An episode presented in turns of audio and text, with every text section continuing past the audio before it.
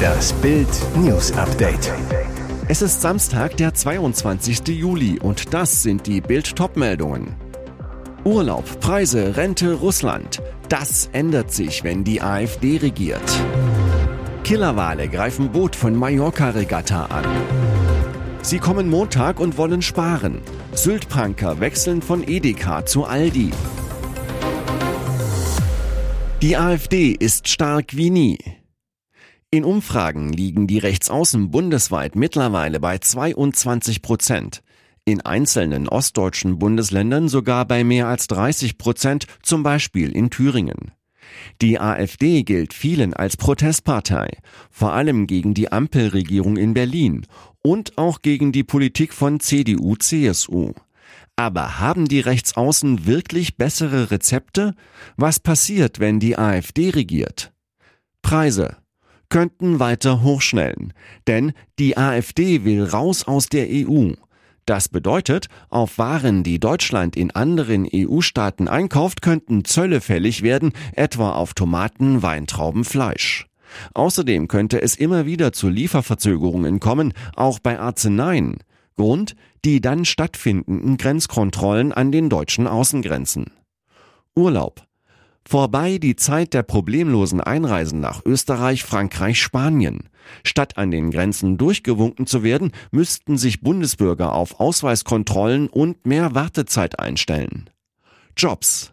Raus aus der EU bedeutet auch, Zölle auf deutsche Produkte wie Autos und Maschinen, die in andere EU-Staaten verkauft werden. Das macht die Waren teurer, Absatzrückgang droht. Und damit auch Jobverlust hier in Deutschland. Dazu käme in zahlreichen Branchen wie in der Pflege voraussichtlich ein noch größerer Fachkräftemangel, weil EU-Bürger nicht mehr so einfach in Deutschland arbeiten könnten. Wie es bei den Themen Familie, Rente und Russland aussieht, lesen Sie auf Bild.de. Killerwale greifen Boot von Mallorca-Regatta an. Die Serie reißt nicht ab. Schon wieder haben Orcas ein Boot angegriffen. Diesmal traf es ein Segelschiff, das auf dem Weg zur Mallorca-Regatta Copa del Rey war. Das Schiff sei auf dem Mittelmeer auf dem Weg zur Urlaubsinsel gewesen, als es am Donnerstagabend attackiert wurde, teilten die Organisatoren des Wettbewerbs mit. Demnach kam es auf Höhe des spanischen Küstenortes Estepona nahe der Straße von Gibraltar zu dem Zwischenfall. Die Besatzung sei nicht verletzt worden, hieß es. Aber die Tiere, die auch Killerwale genannt werden, rissen ein Stück vom Steuerruder ab. Das Boot wurde dadurch manövrierunfähig, musste vom Seenotrettungsdienst abgeschleppt werden. Seit 2020 verzeichnen Seenotretter mehr als 300 Orca-Angriffe auf Segelschiffe. In einzelnen Fällen gelang es den Tieren, die Boote zu versenken. Klarheit, warum die Tiere die Boote angreifen, gibt es bislang nicht. Einige, wie der Präsident der Umweltschutzgruppe Zirze, Renaud de Stefanie, sind davon überzeugt, dass die Orcas nur spielen wollen. Andere vermuten dagegen, dass die Angriffe Folge der Corona-Jahre sein könnten. Ulrich Karlowski, Biologe bei der Deutschen Stiftung Meeresschutz, sagte im Mai zu Bild, dass sich die Tiere jetzt an den zurückgekehrten Fischerbooten für die erneute Verringerung der Fischbestände rächen, ist eine Möglichkeit für vermehrte Interaktion, muss es aber nicht sein. Alarm auf der Insel. Die Punks kehren zurück. Vor einem Jahr hatten sie für Chaos in Westerland gesorgt. Sie hausten neben dem Edeka-Markt in der Maybachstraße. Ab Montag wollen die Punks wieder auf der Lieblingsinsel der Deutschen campen. Motto Sylt für alle. Diesmal aber nicht in der Nähe eines Edeka-Marktes, sondern neben Aldi in Tinnum. Vorteil für die Punks, sie sparen beim Bier. Das neue Zeltlager in Tinnum entsteht in Absprache mit dem Kreis Nordfriesland. Die Punks nutzen eine Festwiese zwischen der Aldi-Filiale und dem Sylter Flughafen. Von ihrem Camp aus marschieren die Punks 20 Minuten lang bis ins Zentrum von Westerland. Veranstalter und Oberpunk Jörg Otto, 46, freut sich. Eigentlich ziemlich zentral. Zum Protestcampen und Aktionen machen ist das richtig gut. Die Aktionen der Punks hatten Insulaner und Touristen im vergangenen Sommer schwer genervt. Rund 50 Punks waren vom 9-Euro-Ticket auf die Lieblingsinsel der Deutschen geschwemmt worden, hatten monatelang im Zentrum von Westerland gegrölt und gesoffen. Doch Sylt wird die Punks nicht los. Ihr Zeltlager ist vom Versammlungsrecht geschützt und liegt auf einer öffentlichen Fläche. Der Landkreis muss sich fügen. Aber es gibt strenge Regeln. Die Chaos-Camper müssen drei Toiletten aufstellen und ihren Müll korrekt entsorgen. Von 22 bis 10 Uhr gilt Ruhezeit. Ob die Punks das schaffen? Gladiator beschützt seine Fans. Überall im Internet tummeln sich Betrüger, auch bei Facebook. Eine beliebte Masche, sich als Promi ausgeben, Forderungen stellen, abkassieren. Aber nicht mit Ralf Möller 64. Der Hollywood-Star aus Recklinghausen warnt einmal mehr seine Follower, postete am Samstag bei Facebook, die Anzahl der Fake-Accounts, die sich für mich als Ralf Möller ausgeben, wird immer größer. Trotz täglicher Löschung dieser gefährlichen Accounts kommen ständig neue nach. Der Schauspieler betont, einzig und allein hinter seinem offiziellen Facebook-Auftritt, zu erkennen an dem weißen Haken auf blauem Grund, steckt der echte Ralf Möller.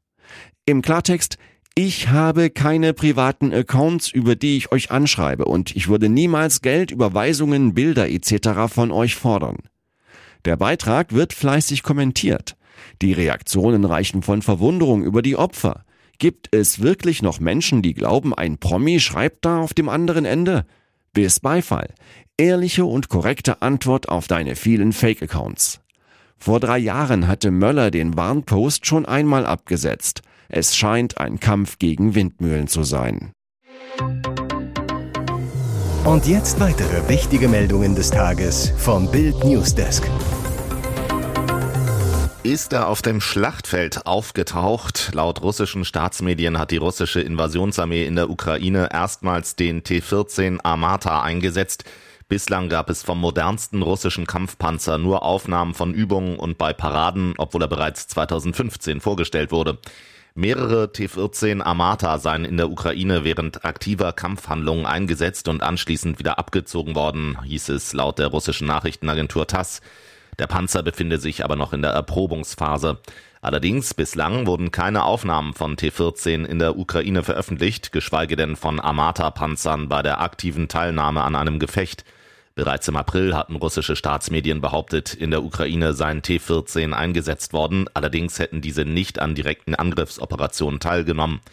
Der T-14 wurde erstmals 2015 auf der großen Parade zum Tag des Sieges in Moskau präsentiert. In den folgenden Jahren wurden T-14 immer wieder auf den Siegesparaden präsentiert, doch eine Einführung des Kampfpanzers verzögert sich bis heute. Vermutlich wurden nur wenige Exemplare überhaupt produziert. Fraglich ist, ob die russische Rüstungsindustrie, die offenbar schon vor den westlichen Sanktionen Schwierigkeiten mit der Massenproduktion des T-14 hatte, in den letzten Monaten den Panzer zur Serienreife bringen konnte. Der Einsatz des T-14 im Gefecht birgt zudem zwei große Risiken. Sollten T-14 auf dem Schlachtfeld zerstört werden und ihre Performance weit hinter der Propaganda zurückbleiben, wäre dies für das Exportgeschäft der russischen Rüstungsindustrie kaum förderlich. Und sollte es ukrainischen Soldaten gelingen, intakte T-14 zu erobern, könnten diese anschließend auf Schwachstellen untersucht werden. Die modernste russische Panzertechnik wäre dann offengelegt. Er bremste sich mit 192 Sachen selber aus. Ein Motorradfahrer ballerte mit 192 statt der erlaubten 100 kmh über die B48 in der Westpfalz. Jetzt ist er mindestens drei Monate nur noch fünf Kilometer pro Stunde schnell als Fußgänger. Von 14.50 Uhr bis 19.55 Uhr hatte die Polizei gestern an der Bundesstraße zwischen Johanniskreuz und Rintal einen Blitzer aufgestellt. Von 618 Fahrzeugen waren 50 zu schnell, die Mehrzahl Motorräder. Absoluter Spitzenreiter, ein Hobbyrennfahrer auf einer Yamaha YZF R1. Erst wurde er mit 182 kmh gemessen, Minuten später legte er auf dem Rückweg mit dem Superbike nochmal 10 Stundenkilometer drauf, kachelte mit 192 Sachen in die Radarfalle. Die Folge mindestens zwei Punkte in Flensburg, drei Monate Fahrverbot und 700 Euro Bußgeld, wenn die Führerscheinstelle nicht seine Fähigkeit zum Führen von Kraftfahrzeugen generell anzweifelt und ihn zum Idiotentest schickt. Hier ist das Bild News Update. Und das ist heute auch noch hörenswert. Dieser Auftritt von Tokyo Hotel war ein Trauerspiel. Dicke Konzertpleite für die Band um Tom und Bill Kaulitz. Am Freitagabend spielten sie seit Gründung der Gruppe erstmals auf einem Festival in Deutschland. Neben der Bühne feuerte sogar Topmodel Heidi Klum Ehemann Tom an und dann funktionierte fast nichts. Der Grund? Nach nicht mal der Hälfte ihrer Songs versagte die Technik beim Deichbrand-Festival. Es tut uns total leid. Wir haben so ein geiles Set für euch vorbereitet, sagte Sänger Bill Kaulitz. Wegen der Technikprobleme machten sich viele Fans schon vor Abbruch vom Acker. Später sendete die Band ihren Anhängern eine Videobotschaft. Wir sind am Boden zerstört. Auf dem Rückweg erklärten sie die Panne so. Alles hat aufgegeben. Wir konnten nicht zurück auf die Bühne. Das ganze System, alles war Fakt. Zum Abschluss ihres Auftritts nahmen Tokyo Hotel daher nur noch eine Gitarre, kamen auf die Bühne zurück und spielten eine Akustikversion ihres größten Hits durch den Monsun. Das war das letzte, was wir machen konnten. Schrecklicher Fund, nachdem ein junger Mann am Dienstag in der Regnitz von der Strömung mitgerissen und seitdem vermisst wurde. In dem Fluss entdeckten Wassersportler bei Erlangen am Freitagnachmittag eine Leiche. Die Kriminalpolizei geht davon aus, dass es sich bei dem Toten um den seit Dienstag vermissten 27-Jährigen handelt. Die Wassersportler waren in den Nachmittagsstunden mit einem Schlauchboot auf der Regnitz unterwegs, als sie gegen 16.30 Uhr im Bereich des Wehrs am Werker Wasserkraftwerk eine männliche Leiche im Wasser entdeckten entdeckten. Einsatzkräfte der Feuerwehr bargen den Leichnam aus dem Gewässer. Ermittler der Kriminalpolizei Erlangen gehen nach einer ersten Überprüfung davon aus, dass es sich bei dem Toten um den 27-jährigen Mann handelt, der am Dienstagnachmittag im Bereich der Wörmühle beim Baden in die Strömung der Regnitz geraten war und seither trotz eingeleiteter Suchmaßnahmen als vermisst galt. Der Vorfall ereignete sich am Dienstag gegen 17.15 Uhr in der Nähe der Wehranlage Wörmühle. Passanten hatten hatten beobachtet, wie der Mann von der Strömung mitgerissen und schließlich unter Wasser gezogen wurde. Er soll noch um Hilfe geschrien haben.